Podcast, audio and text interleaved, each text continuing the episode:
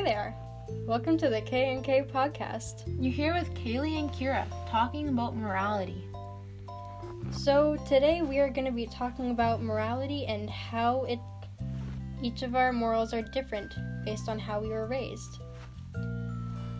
So my parents raised me to stand up for what I believe in. They told me that if I have enough heart and I worked hard enough, I could achieve great things. They also told me stories about my brothers and I when we were younger. One of my favorites was about my brothers when they were much younger. They were at the mall, and my oldest brother Dominic was about to go on one of the little car rides, and someone bigger, bigger than him got in before. He just stood there looking sad, acting like nothing actually happened. And my brother Liam did not like that, so he grabbed the other boy and pulled him out of the ride and kindly gestured to Dominic to go in because he was a good little brother. He loves him. And this story might not seem very important, but it taught me that no matter what, I should stand up for what I believe in. It also taught me that to be a good person, I need to stand up for the people who are weaker or less fortunate than I am. That's really good, Kaylee. Thank you, Kira. For me, I've always been a person who stands by my values and morals. I truly have come to believe that it is because of my family. My mom is a single mom. Even when she wasn't, she was. But it doesn't mean she was alone. I wasn't just raised by my mama.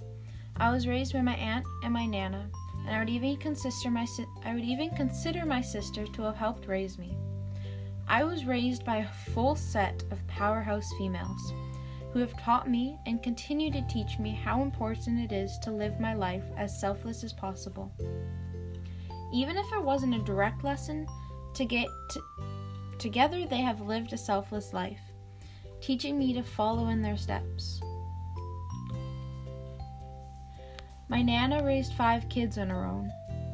My aunt devoted her life to helping my mom raise me and my siblings. My sister protected me when my mom wasn't around. And my mama, my mom sacrificed everything for us. She was told she wasn't even able to have kids due to a kidney disease, but she did. She had three of them, and she devoted her life to us.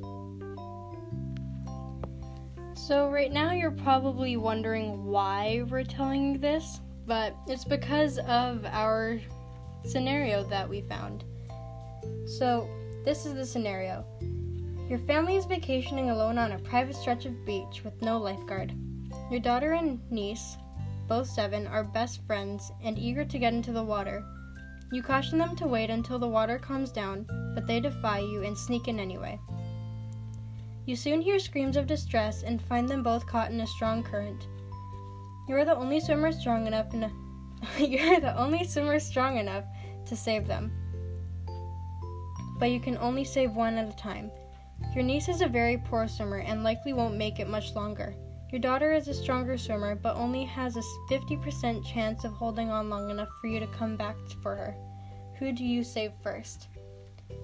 So, for me personally, I would save my niece first. Although my daughter is my flesh and blood, um,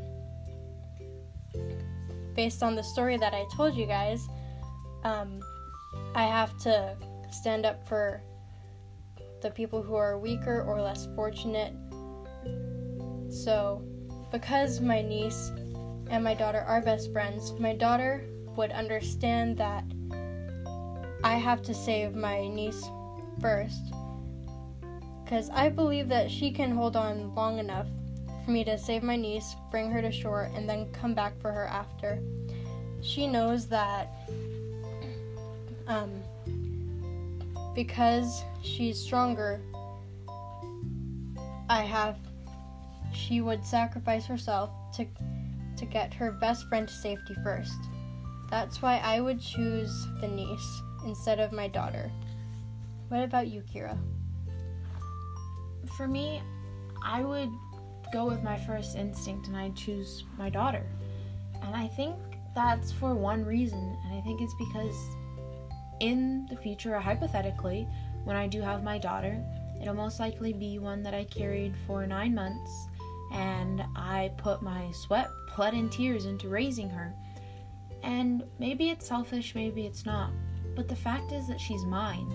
And yes, my brother and my sister had my niece, and it would mean the world to me if I could save them both.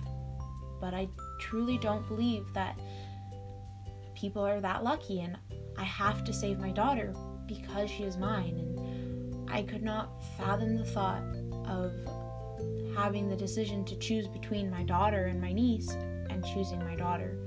And it will still kill me to lose my niece, but I'll have my daughter. So maybe it is selfish, but she's mine.